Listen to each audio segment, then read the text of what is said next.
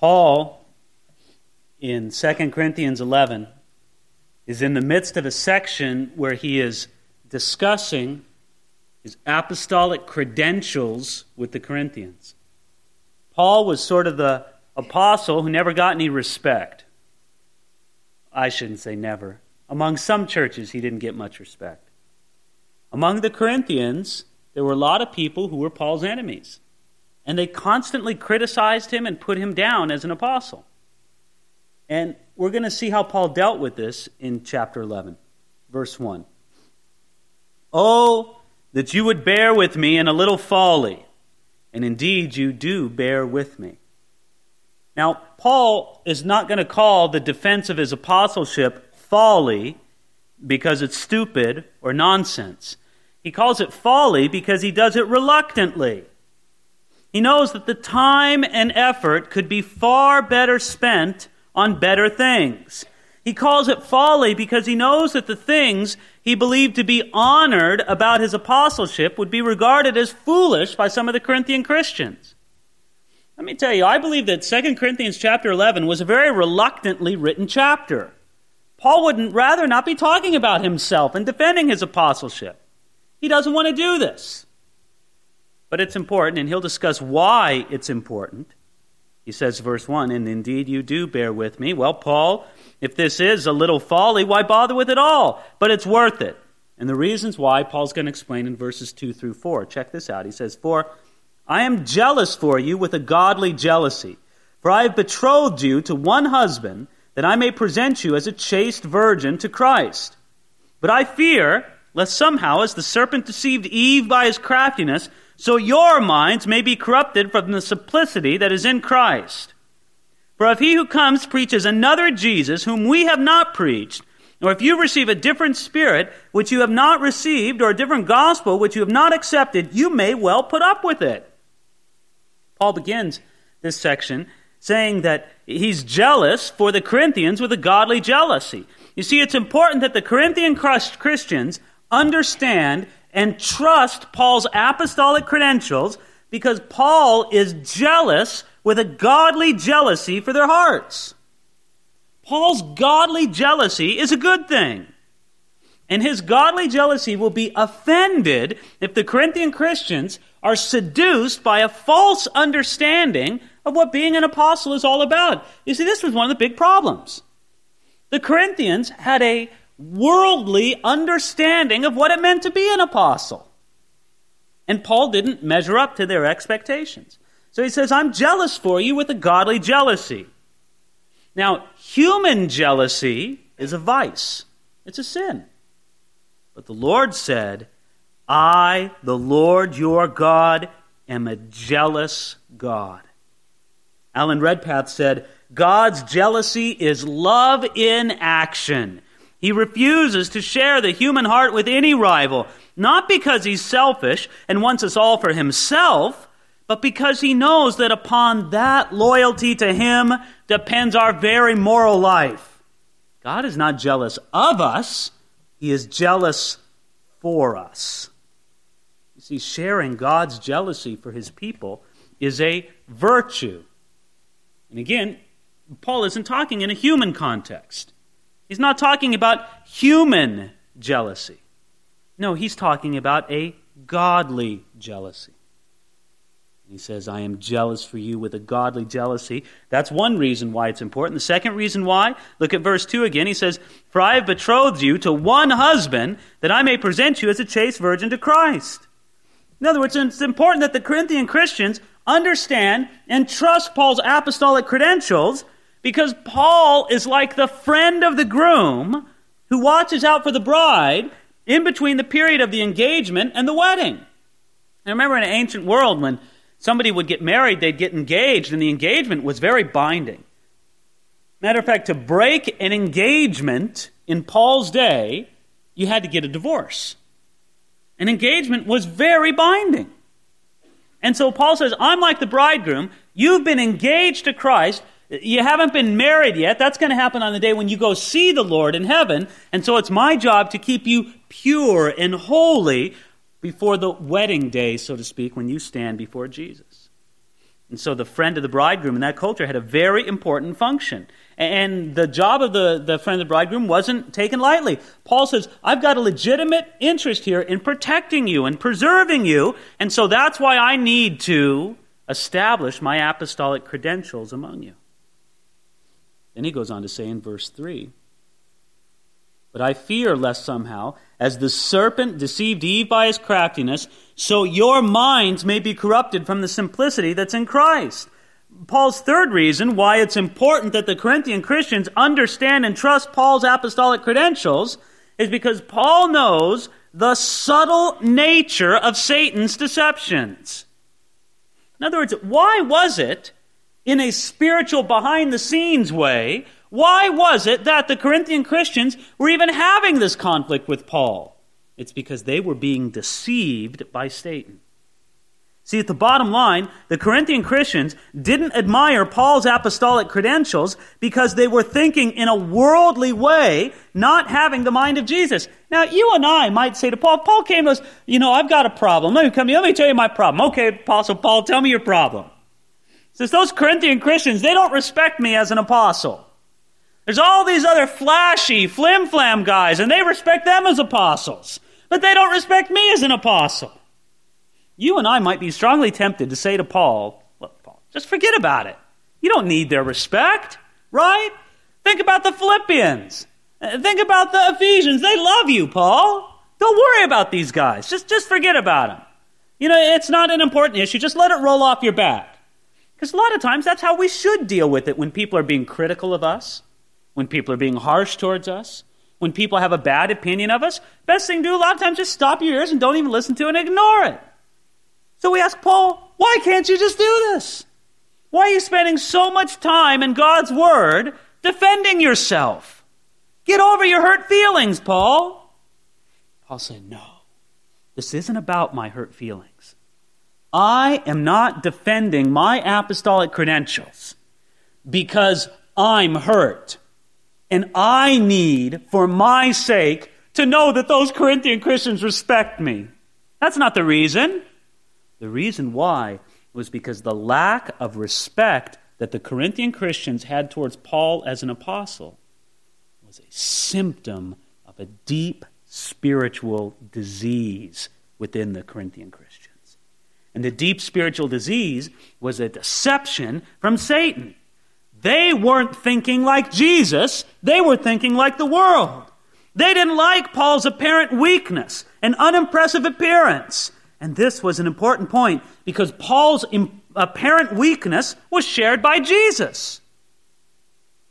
You see, Paul was being shoved aside by the Corinthian Christians in favor of the kind of guys who wore big, expensive suits and flashy jewelry and exuded power and charisma.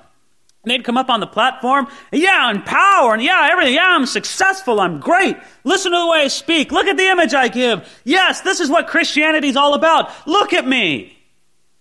And Paul wasn't like that at all. So the Corinthians, ah, forget about Paul. He's a loser. Look at these other guys. Friends, this is the important point. Paul was like Jesus. The fancy pants guys were not. And so, by loving those fancy, slick guys, their hearts were being drawn away from Jesus at the same time. Listen to what it says of Jesus in Philippians 2, who being in the form of God did not consider it robbery to be equal with God, but made himself of no reputation, taking the form of a bondservant and coming in the likeness of men. And being found in appearance as a man, he humbled himself and became obedient to the point of death, even the death of the cross. Friends, it was not only the apostolic credentials of Paul that were under attack, the very nature of Jesus was under attack. And this is the attack that Satan is trying to accomplish against the Corinthian Christians. So he's doing it the way he does, so deceitfully. Did you see that in verse 3? As the serpent deceived Eve by his craftiness. Look, I'm going to give the devil some credit here tonight. He's good.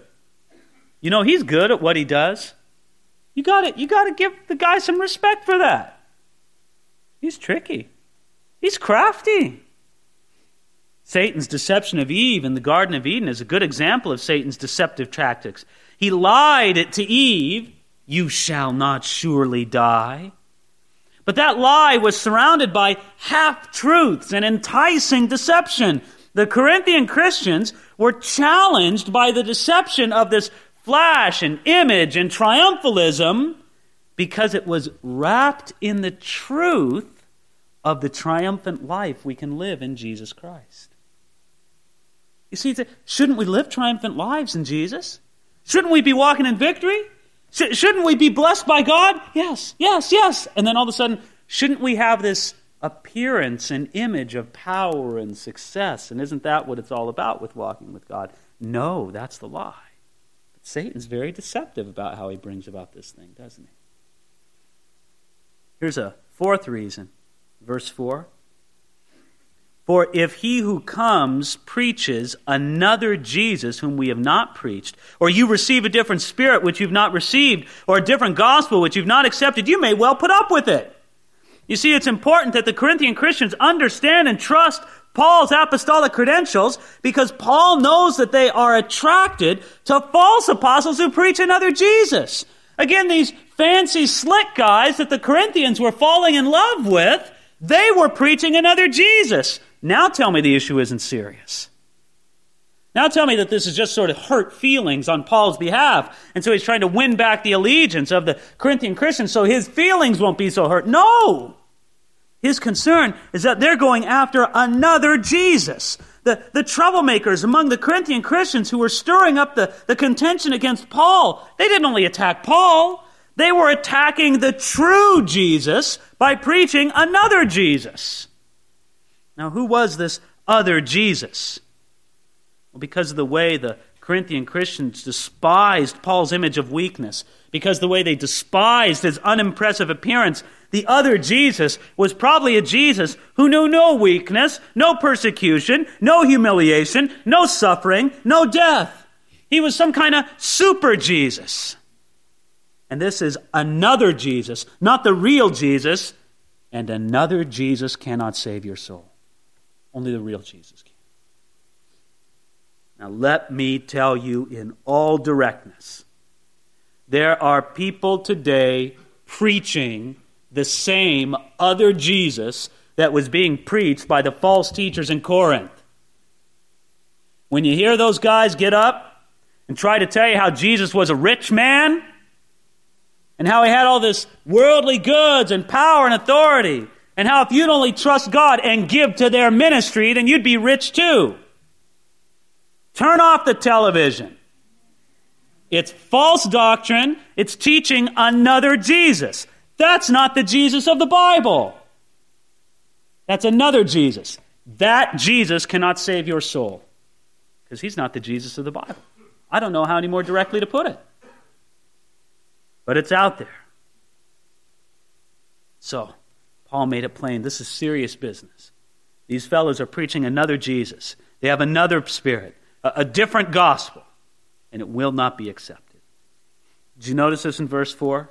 Where he says, For if he who comes preaches another Jesus. I think this is interesting. Paul is saying there's out there these guys who he calls he who comes. Now, do you know what it means to be an apostle? An apostle is somebody who's sent. That's what it means to be an apostle. Someone who is sent with authority. These troublemakers were the exact opposite of, the, of apostles. One could say of them, he who comes. Of an apostle, one would say, one who is sent. These false apostles simply came. They weren't really sent by God. They just came of their own accord. And look at the real problem at the end of verse 4. He says, You may well put up with it. It wasn't so much that there were false teachers that had come among the Christians in Corinth. The problem was that the Corinthian Christians were putting up with them. That's the problem. Listen, the church has the same problem today. It is no surprise that there are false teachers in the church today. There's no surprise that there's the fancy, slick, smooth talking, Mr. and Mrs. image of success and power and all outward appearance and all this There's no surprise that there's people like that in the church today. They've always been in the church. They've been in the church since Paul's day. The problem is that the church puts up with them and embraces them and fills stadiums for them and buys their books like crazy and gives them nationwide television programs. Christians of this generation, like Christians of many generations, will have to answer to Jesus for their lack of discernment when it comes to the false teachers and leaders accepted and embraced by the church today. That's what he says. You may well put up with it. The Corinthians were putting up with it. So are we today, sadly, foolishly.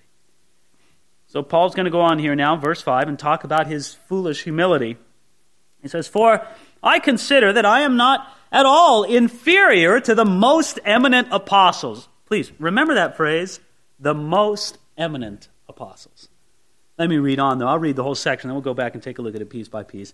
For I consider that I am not at all inferior to the most eminent apostles, even though I am untrained in speech, yet I am not in knowledge. But we have been thoroughly made manifest to you among you in all things did I commit sin in abasing myself that you might be exalted because I preached the gospel to you free of charge? I robbed other churches, taking wages from them to minister to you. And when I was present with you and in need, I was a burden to no one. For what was lacking to me, the brethren who came from Macedonia supplied, and in everything I kept myself from being burdensome to you, and so I will keep myself. Paul begins this little section, verse 5. Now, the sarcasm doesn't bite much deeper in the whole Bible than it does in verse 5. For I consider that I am not at all inferior to the most eminent apostles. Well, who's he talking about? Fancy pants slick guys. Oh, these most eminent apostles. He's comparing himself to these people. No, he's sarcastically referring to the false apostles who claim to be superior to Paul. And might I say, I tread a little lightly here because it's one of those don't get me started kind of things. but did you know there are people today who claim to be superior to the Apostle Paul? They look at the hardships that Paul's going to talk about in this very chapter. And they say, well, if that brother was walking in faith like I walk in faith, he wouldn't have had all those hardships. And I can just say, people who teach that should get down on their knees and thank God that they do not live in an age when heretics are burnt at the stake. Because anybody who would go around claiming to be superior to the Apostle Paul deserves the kind of sarcastic dismissal that Paul delivers in verse 5, uh, where he simply says, I consider that I am not at all inferior to the most eminent apostles. You see, whoever these most eminent apostles are, Paul says, Oh, I'm not inferior to them.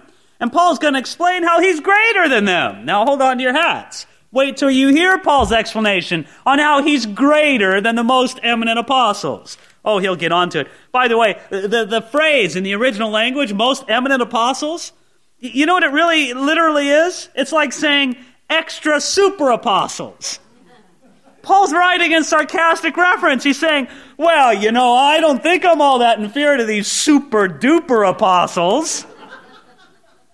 These guys who promote themselves that way, and Paul says, Oh, yeah, let me explain to you. Just give me a few minutes. I will explain to you how I compare to the most eminent apostles. But he goes on, he says, verse 6 there, even though I am untrained in speech, now, you say, wait a minute, wait a minute. No, no, no, no, no. I've read Paul's letters. I, have I've read the book of Acts. I've heard Paul was a very good speaker. Well, yes and no. He was a very effective preacher of the gospel. No doubt about that. But according to the standards of Greek rhetoric, Paul was untrained in speech. You see, in Paul's day, the ability to speak in a polished, sophisticated, entertaining way was very popular. And others, such as the super duper apostles, those guys that the Corinthian Christians loved so much, they were able to speak in this manner. But Paul was either unable or unwilling to preach this way. It didn't matter to Paul because he wasn't concerned with meeting people's standards for a polished or entertaining speaker. He was simply concerned with faithfully preaching the gospel.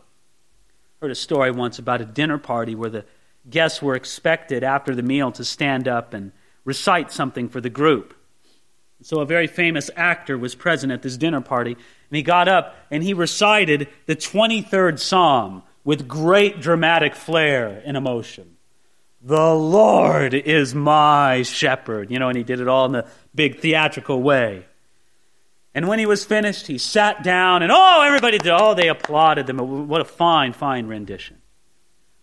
Then, right after him, a very simple man got up and began to recite the same psalm. He wasn't very eloquent. And so at first, people kind of giggled a little bit. They thought it was a little funny. You know, he wasn't a trained actor like the guy who just went. But then they saw how what he said was straight from his heart. And when he sat down, nobody clapped, nobody said anything. They just sat in respectful silence. And it was obvious that the second man, the simple man's presentation, was far more powerful than the first. So you know what the actor told him afterwards? The actor came up to him and he said, I know the psalm, but you know the shepherd. And that was the difference. Well, Paul wasn't some actor who could get up there and deliver the polished oratory and speak according to all the entertaining way that they liked to hear in the ancient world. But no, that was the difference between the preaching of Paul and the preaching of the most eminent apostles. He didn't have all the polish and the panache, but he knew God. And he preached the gospel with power. He says, You guys knew me. He says that there in verse 6 I've been thoroughly made manifest to you among you in all things. You could see my life through and through. Now, those fancy pants image guys, they weren't like that. Yeah, they had a great platform presence, but off the platform, they weren't the same kind of people. And then go, Paul goes on in verse 7. He said, Did I commit sin in humbling myself because I preached the gospel to you free of charge? Now, again, let me help you understand something here. In the culture of that day, if a public speaker didn't take money for his speaking, he was often disregarded as a poor speaker with worthless teaching. It's kind of like the difference between the, the musician who goes out in the professional world and the guy who can play for money and the guy who plays for nothing.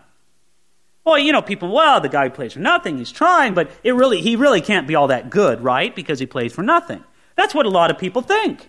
Of course, it's not true, is it? But a lot of people think that way. Well, it was especially true in Paul's day. Well, you got this guy going around preaching these sermons, speaking for free? Well, he can't be very, very good. He can't be, be, be very sophisticated. Many people thought of someone who charged no speaking fee as strictly an amateur. Paul says, No, I don't care about the opinions of other people. My heart for preaching the gospel without charge is there, and that's what I'm going to do. And if you want to see ironic, look at verse 7 again. Did I commit sin? I'll say, what? Was it a sin for me to preach the gospel for free? Not at all. Matter of fact, he goes on in verses 8 and 9, and he says, I robbed other churches, taking wages from them to minister to you. You know, when Paul was in Corinth, other churches would send money to support him. The Corinthians wouldn't support him, and Paul wouldn't ask. And so the Corinthians should have been supporting Paul. After all, he was ministering to them spiritually. It was only right that they'd be supporting him materially. But no, Paul wouldn't take it. He said, Look, I don't want to cause any offense here. Other churches from other cities came and they supported Paul while he was in Corinth. Paul says, It's like I was robbing other churches. Then he goes on, verse 10 As the truth of Christ is in me, no one shall stop me from this boasting in the regions of Achaia. Why?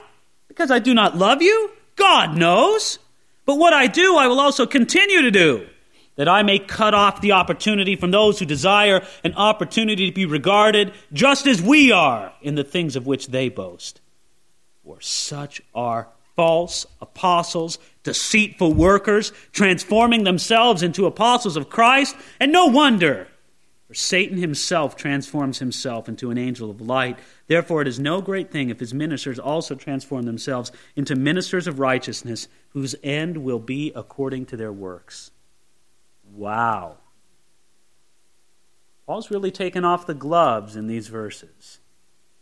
He says, Listen, I'm going to boast that I didn't take any money. You guys might think it's shameful. You might think it's an embarrassment to me. Paul says, No, I'm going to boast in this. Nobody's going to stop me. Why? Because I do not love you? He says, No, God knows. Paul's boasting in his weakness and unimpressive image was an embarrassment to the Corinthian Christians. And they're like, Well, Paul, why are you embarrassing us this way? Why do you go on about your humbleness and your weakness and how you don't take any money for this? Why can't you be a little bit more like the flashy guys? You're embarrassing us, Paul. Paul says, No, I don't care if I'm embarrassing you. It's only because I love you. And I'm going to find a way to bring you back from your worldly thinking. Matter of fact, he says, and this is a powerful verse in verse 12, he says, I will continue to do so that I may cut off the opportunity from those who desire an opportunity to be regarded just as we are. What Paul's saying is, I want to expose these most eminent apostles as frauds. If it takes sarcasm, if it takes embarrassing the Corinthian Christians to expose them, I'm going to do it. But they want to be regarded just as we are, as apostles. Paul says, I'm not going to do that. I'm going to expose these guys instead. And look at that's what exactly what he does there in verse 13. Are the gloves off or what? For such are false apostles, deceitful workers, transforming themselves into apostles of Christ. Here, no more sarcasm. Now it's just direct. You want to know what these guys are? I'm not calling them super duper apostles anymore. That was me speaking ironically, sarcastically. Now you want to know what they are? Paul says they're false apostles. They're deceitful workers. They transform themselves into apostles of Christ. Few modern Christians want to deal with the fact that there are still false apostles and deceitful workers among Christians.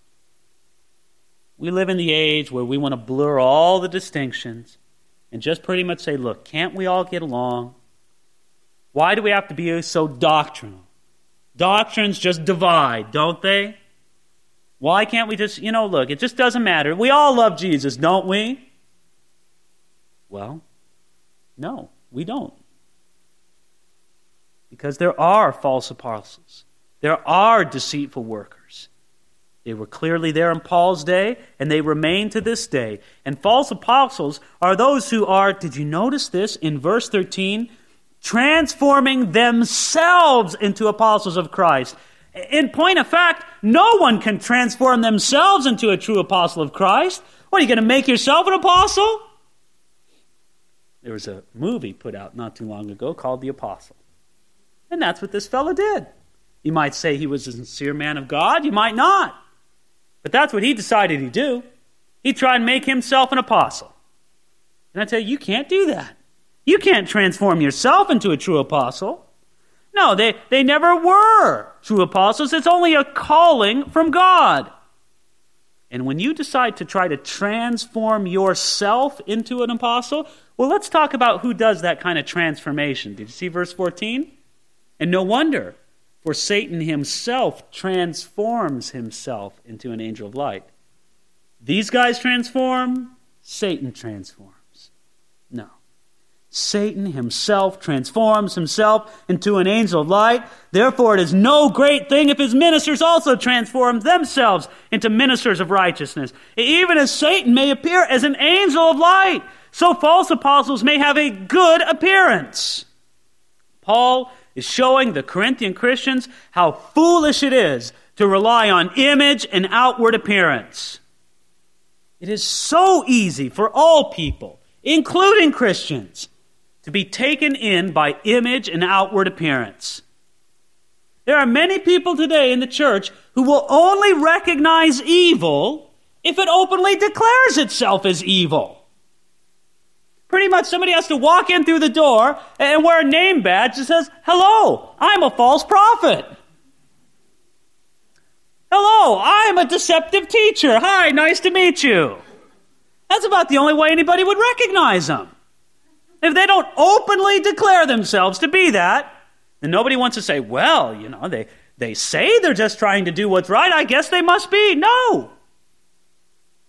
Many, many who take this approach wind up embracing Satan himself, who transforms himself into an angel of light. My friends, if Satan were to appear before this human audience tonight, we would be strongly tempted to worship him as a creature of almost divine beauty. He would be regarded as an angel of light. You know, that picture of Satan that we have from the comic books or from the, the horror movies, you know, this grotesque, panting, evil eyes, you know, just, oh, it looks terrible, oh, frightening. Not at all how Satan promotes himself.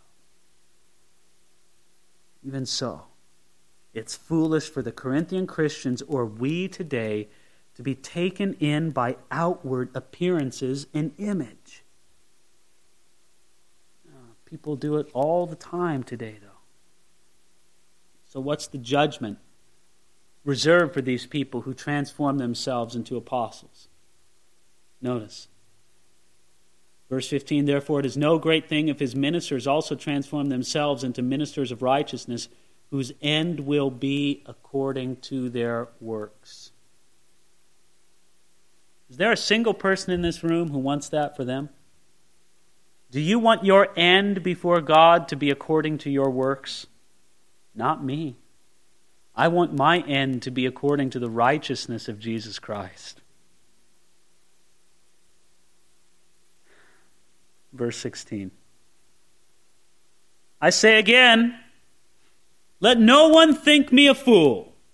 If otherwise, at least receive me as a fool, that I may also boast a little. Paul's getting a little playful, a little sarcastic here again. It's like he put his pen down at verse 15, took a little walk, few great breaths, and he goes, Okay, all right, all right. I got a little worked up there. I know. Let me take this back from another way. It's easy to sense both Paul's sarcasm and his hesitancy to promote himself. You know, Paul feels one way talking about these other people, but now he's going to talk about himself. Can I just tell you, Paul would rather not talk about himself. He doesn't feel that he's a fit subject for a sermon. He wants to talk about Jesus. But that message of Jesus is hindered by the Corinthians' disregard of Paul's credentials as a true apostle, as a true representative of Jesus. So Paul says, Let no one think of me as a fool, if otherwise, at least receive me as a fool, that I may also boast little. Now, the underlying thing is, he goes, You Corinthians receive a lot of fools. What's one more? Just receive me as a fool. but Paul's not like the real fools who boast of their credentials. And we're going to see why once he gets to his credentials. It says in verse 17, What I speak, I speak not according to the Lord, but as it were foolishly, in the confidence of boasting. Now, when Paul says, I don't say this, I'm not speaking according to the Lord, he's not trying to say, well, I'm off inspiration here. That's not the point at all. He means it in the sense that the defense of his credentials focuses on himself.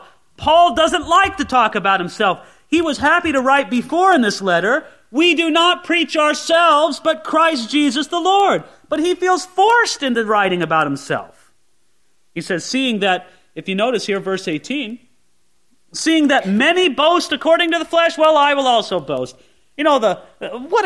let me just lay it down here for you. The, these super duper apostles were coming among the Corinthians seducing them, deceiving them, and they love to get up there and talk about themselves. Well, brother, let me tell you about my mighty victory of faith, and you know, and all the miracles I did, and all the people I healed, and oh, what a great man of faith and power. And let me tell you the stories. And here they were puffing themselves up, and the foolish Corinthians, oh, my spiritual hero, oh, God's men of faith and power for this generation. Oh, just listen to them.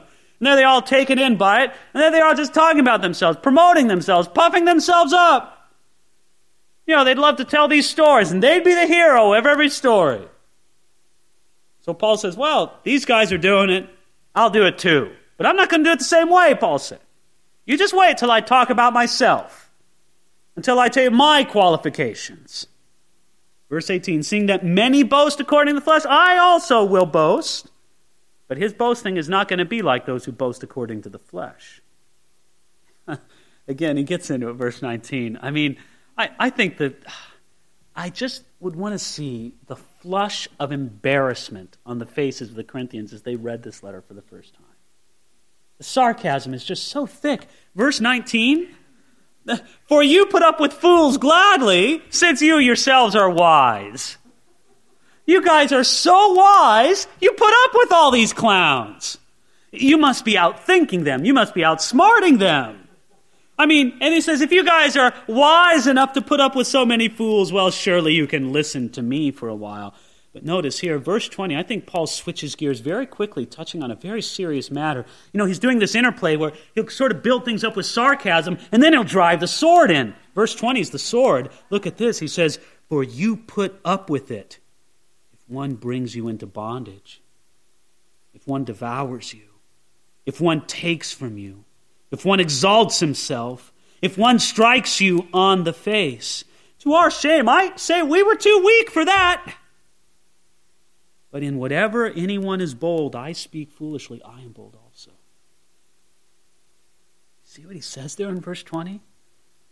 You put up with it if someone brings you into bondage. Friends, I don't know if what I'm trying to communicate to you tonight is coming through. Maybe it isn't because maybe you've never really come in contact with people like this.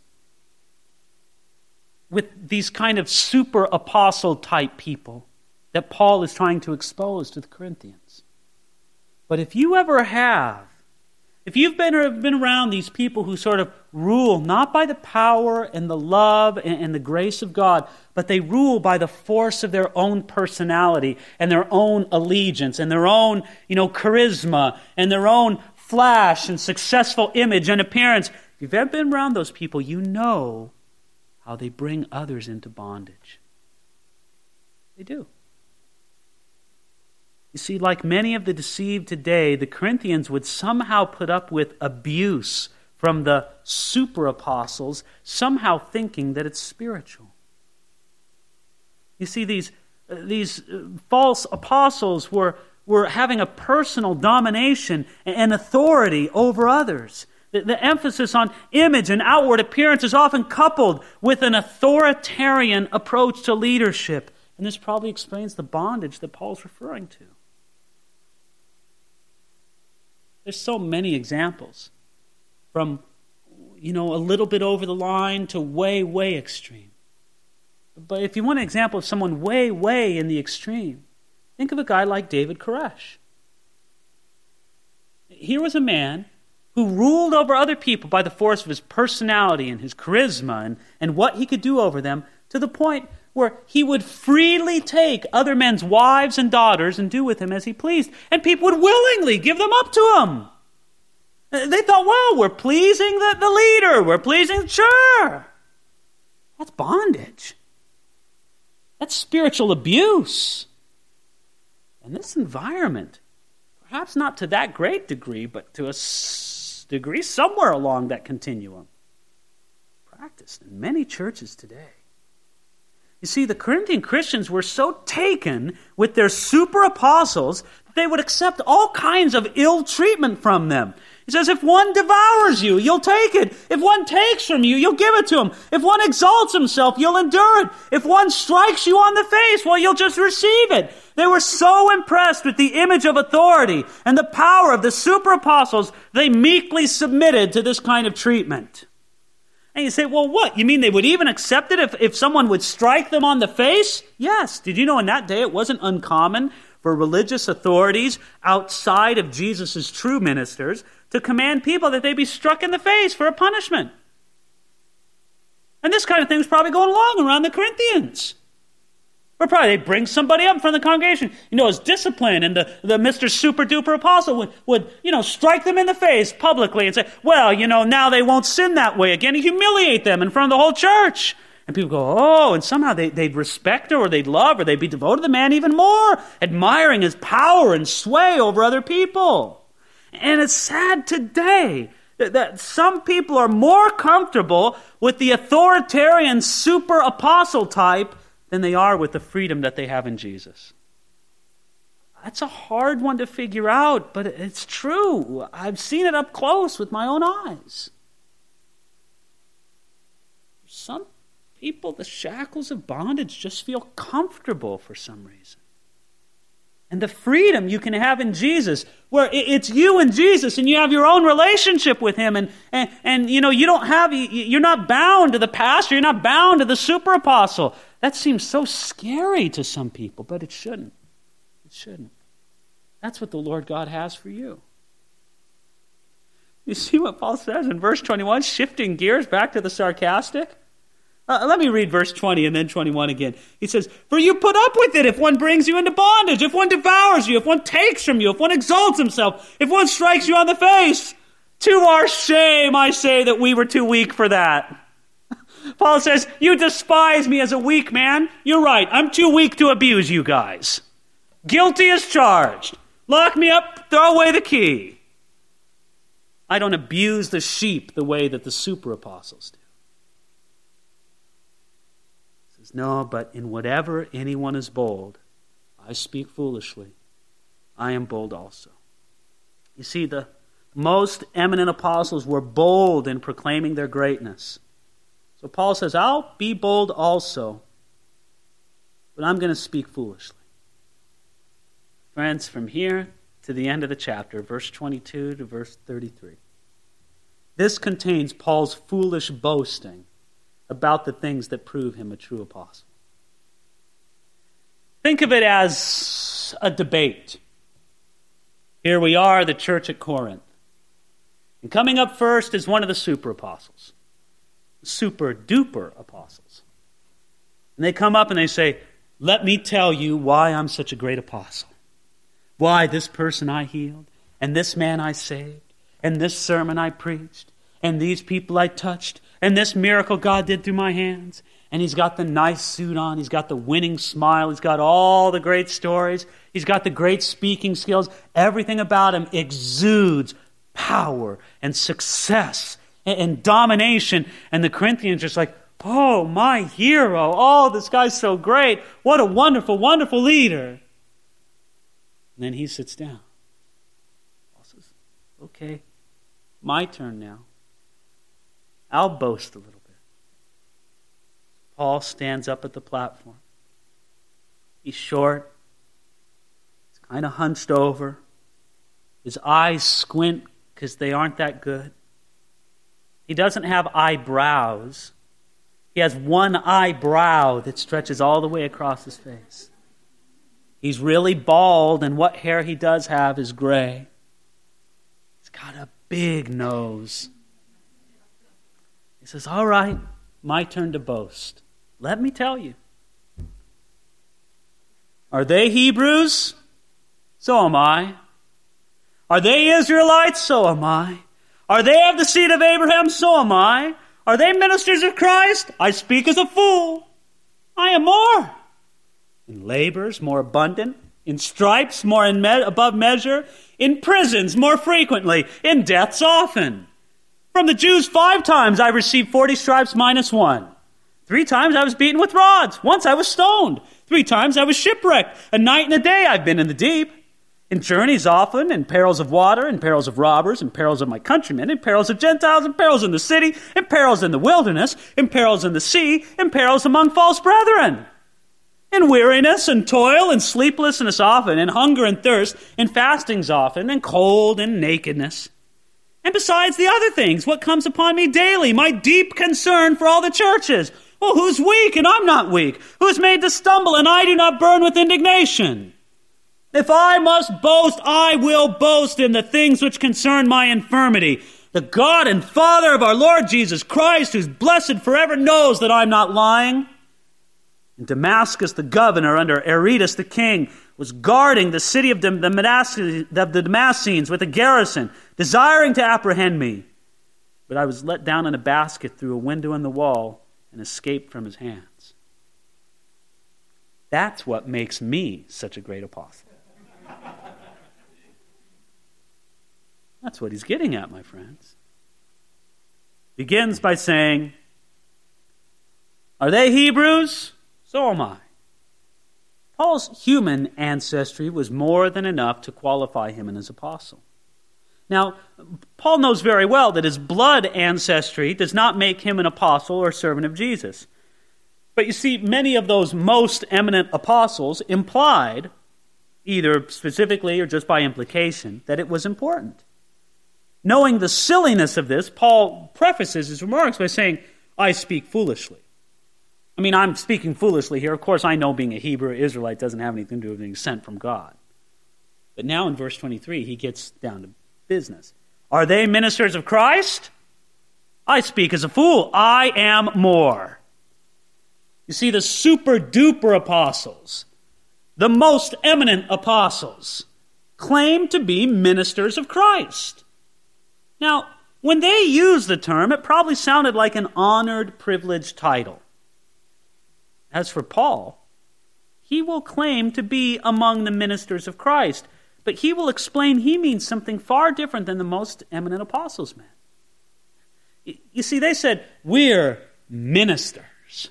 Hi, I'm a minister. Now, it's funny, you know, sometimes I'm introduced that way. And some people regard that as sort of, you know, like a title of honor. Well, here's the minister. You know, you know what it means? Here's the servant. Here's the butler. Here's the waiter, a table waiter. That's what minister means. It's not an honored title at all. It comes from the Greek word diakonos, which describes a humble servant, a menial worker. The most eminent apostles had inflated the idea of minister to make it a title of exaltation and privilege. I'm a minister of Christ. Paul says, Look, I don't have any problem with the title minister. But I got a big problem with the understanding of the title promoted by these super duper apostles and received by the Corinthian Christians. So Paul says, Let me tell you what qualifies me to be a minister of Christ. And you should expect that it's going to be rather different than what the most eminent apostles thought qualified people to be ministers of Christ. You want to know what my qualifications are? Here's my resume, Paul says. Verse 23. Um, in labors more abundant. In other words, I am a minister of Christ because I work harder than any of the other apostles for Jesus' sake. He worked harder. Now, in contrast, the most eminent apostles saw being a minister of Christ a matter of privilege. Well, don't make him do too much. He's a minister. Well, you know, I shouldn't need to do this. You do it. I'm a minister. That's the way they thought of it. You see, they thought that the more of a minister you were, the less you should have to work, and the more other people should serve you. Paul says, No, I'm a minister of Christ because I work harder than any of them. Okay, verse 23 In labors more abundant, in stripes above measure. You might think, well, he's talking about military. You know, you got stripes for rank. I've got more stripes than anyone. No, you know what stripes he's talking about? The whip marks on your back. Paul says, I am a minister of Christ because I've been beaten many times for Jesus' sake. And Paul received beatings from both the Jews. He says, Five times I received 40 stripes minus one. And he received beatings from the Romans. He says, Three times I was beaten with rods. That's what the Romans would beat you with. It's interesting how he talks about being beat 40 stripes minus one. In the book of Deuteronomy, it says you can't beat somebody more than 40 times. And so when the Jews were administering, they they say, well, we might miscount. We don't want to break the law, so we'll just give the guy 39, not 40. And so they talk about in the Mishnah how they would beat somebody with 40 stripes. They would tie the two hands of a criminal to a post and then the servant of the synagogue would either tear off his clothes or, or pull them down until the, the man's whole you know, body was bare from the waist up. And then they would place a stone or a block behind him, and the person whipping would stand on that to get some good leverage over them. And then they would get a scourge made of leather divided in four straps. And then they would do 39 lashes in three sets of 13. The first 13 would go across the criminal's breast, right on their chest. The second 13 would go on the right shoulder. The third 13 would go on the left shoulder. And then they would do it all. And the man was instructed to beat him with all the strength that he had. Paul says, I received that five times. Not to mention being beaten by rods. That's what the Romans would do. Just get a stick and start wailing on you. No, that's why I'm a minister of Christ. Is that enough? Oh, you need more? Verse 23 In prisons more frequently. I'm a minister of Christ because I've spent a lot of time in prison for Jesus' sake. Paul speaks of being in prison several times. Now, what's interesting about this is the book of Acts only tells us of one instance of Paul being in prison up to this date. Which means, let's remember, Acts is an incomplete book. A lot more went on that's not recorded in the book of Acts. So Paul was in prison a lot of times. And then he says, uh, in deaths often, in verse 23. I'm a minister of Christ because I've been close to death many times for Jesus' sake. And we know Paul was close to death when an angry crowd tried to execute him by stoning in Lystra, but there were many other times as well. That refers in verse 23 when he says, Once I was stoned. He doesn't mean that in the hippie sense, my friends. He's not talking about his testimony here. He's talking about one time he laid under a pile of rocks that were forcibly thrown on him by the people. He goes on, he says, verse 25 Three times I was shipwrecked. A night and a day I've been in the deep, in journeys often in perils. I'm a minister of Christ because I traveled many miles for Jesus' sake, and I've endured many hardships in traveling for Jesus' sake. You know, in the modern world, a, a busy travel, travel schedule can be hard on anybody. But think of what it was like in the ancient world. Now, through the book of Acts, we read of no less than 18 journeys Paul took by ship, and half of them come before the point when 2 Corinthians was written. And since the book of Acts is an incomplete record, there were many more in addition to this. Some ancient historians have said that there is no other man in the ancient world who is recorded to have traveled as extensively as the Apostle Paul did. He goes on. This is where it gets really good. Verse 26 in journeys often, in perils of waters, in perils of robbers, in perils of my own countrymen, in perils of the Gentiles, in perils in the city, in perils in the wilderness, in perils in the sea, in perils among false brethren. You heard the perils of Pauline. Well, here's the perils of Paul. Paul says, I'm a minister of Christ because I've endured many perils and many discomforts for Jesus' sake. That's what makes me a minister. I simply say that all of these perils simply add up to a hard, stress filled life? It says in perils of waters. This refers to the great dangers Paul faced in crossing rivers as he traveled. In perils of robbers, one of the worst dangers of travel in the ancient world were the muggers ready to rob isolated travelers in the middle of nowhere. Remember the story of the Good Samaritan? That's what that one's all about. In perils in the city. A lot of times, if Paul would go to a city, he wouldn't leave until there was a hostile mob driving him out of the city. In perils in the wilderness. In his travels, Paul spent many dangerous nights in the wilderness. You know what it's like. You're out in the middle of nowhere, you start hearing those animals howl at night. Paul lived through a lot of that. In perils in the sea. This refers to Paul's many shipwrecks and difficulties when traveling by sea. In perils among false brethren. Paul had the dangers of those who said they were his brothers and friends and were not. In weariness and toil, in sleeplessness often, in hunger and thirst, and fastings often, in cold and nakedness. Do you realize that in our modern world, we're isolated from so many of the difficulties that Paul would have faced?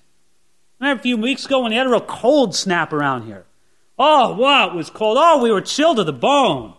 Get me in my car and turn on the heater. And then we run from the car. Oh, it's so cold outside. Into the house. Get me under my electric blanket. Oh, that's much better. Paul didn't have an electric blanket. You know, a lot of times when he was cold, it was raining and it was wet too. And he couldn't get warm.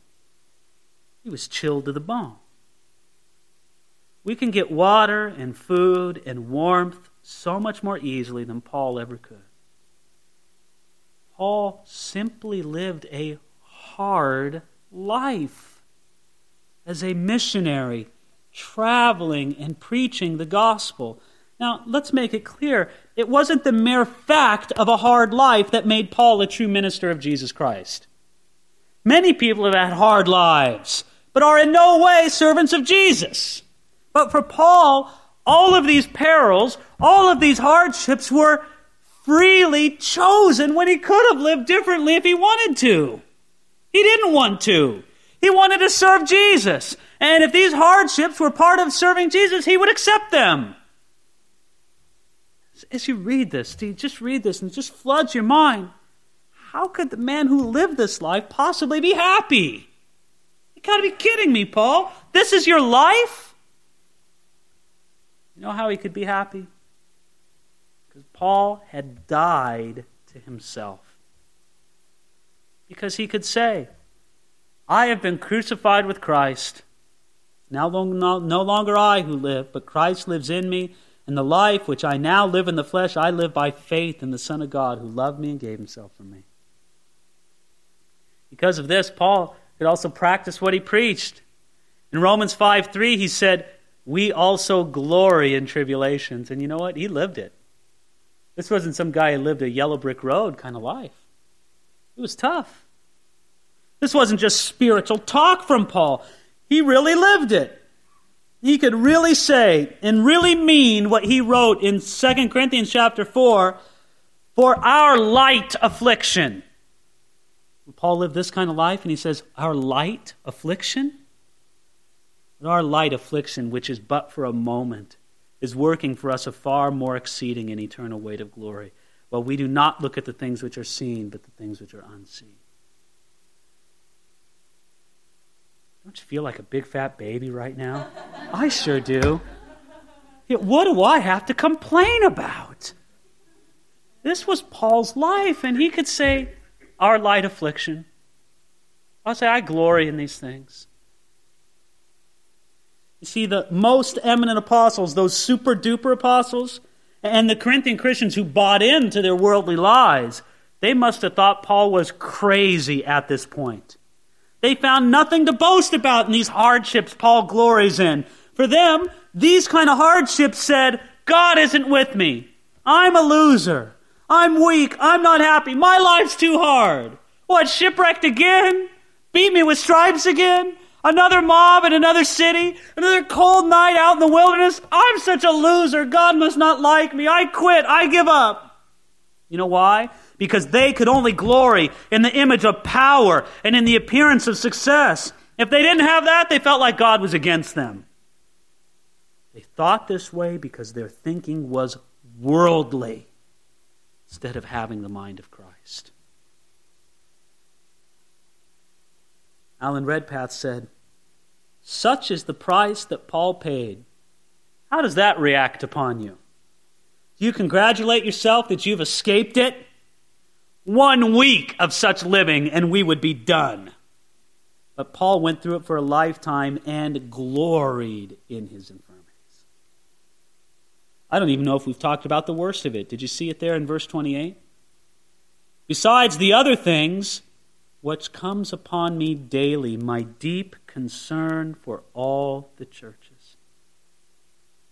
You see, in addition to all the stressful perils that Paul mentioned before, Paul lived daily with another burden. He lived with a deep concern for all the churches.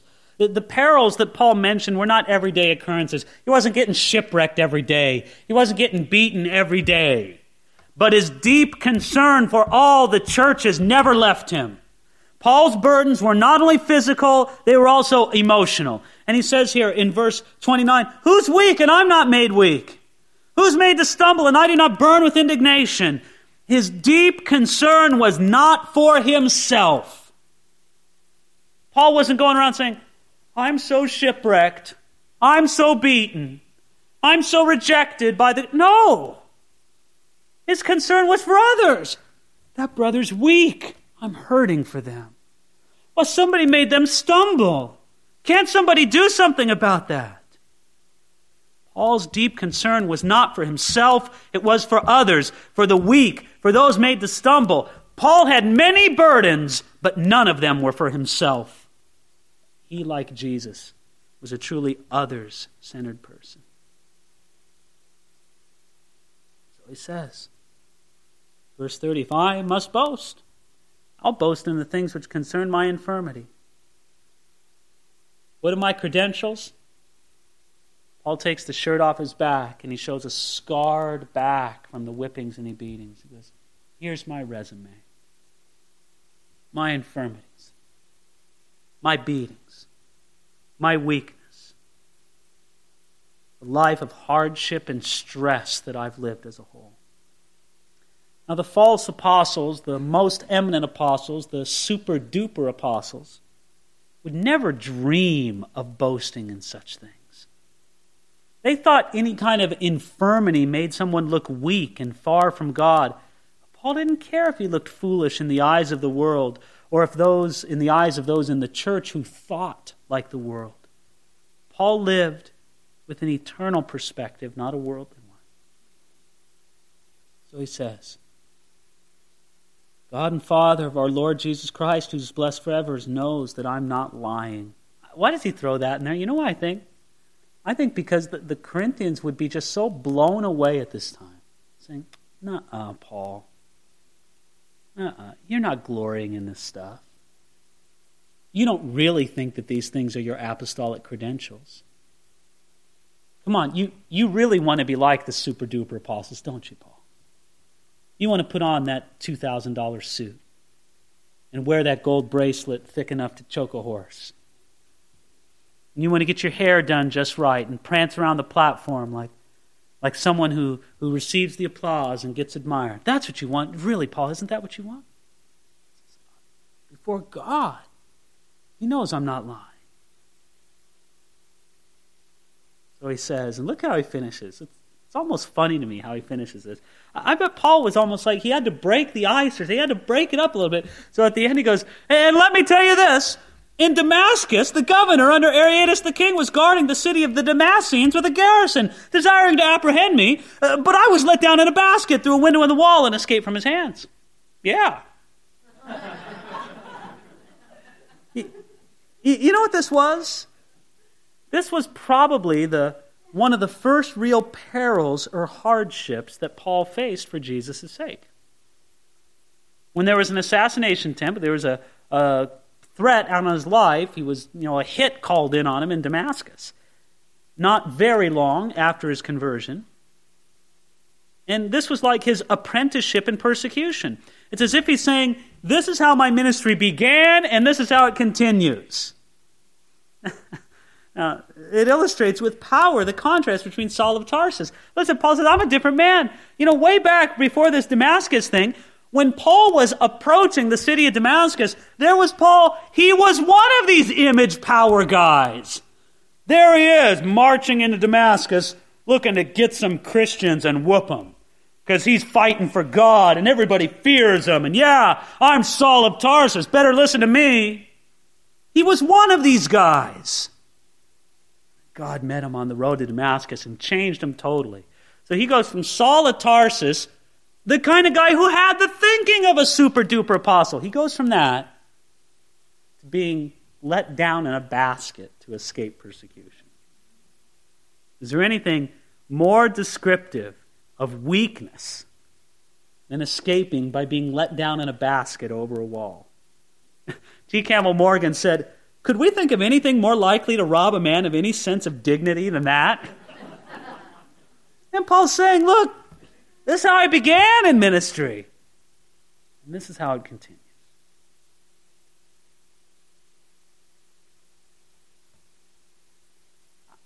I feel that I haven't done justice to the greatness of this text tonight.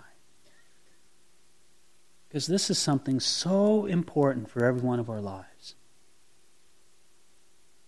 Every one of us has a measuring stick that we measure ourselves and others by.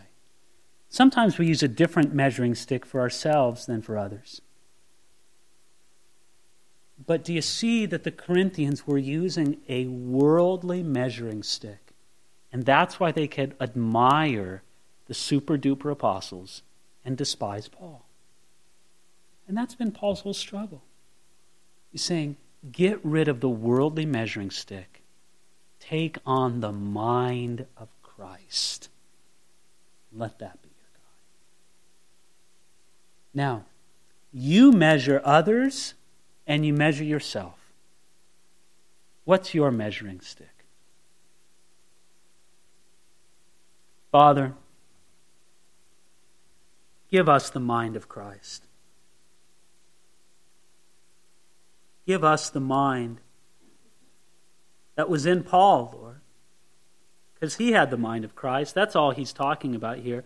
the mind that could glory in these tribulations and, and not be concerned with the image of success and the appearance of power. Father, that mind is the mind of Philippians 2, the mind of Christ. Father, build that in us. When we measure ourselves, or when we measure others, and especially, Lord, as we measure leaders in our life before you, help us to use the right measuring stick, Lord. Glorify you. We pray this in Jesus' name. Amen.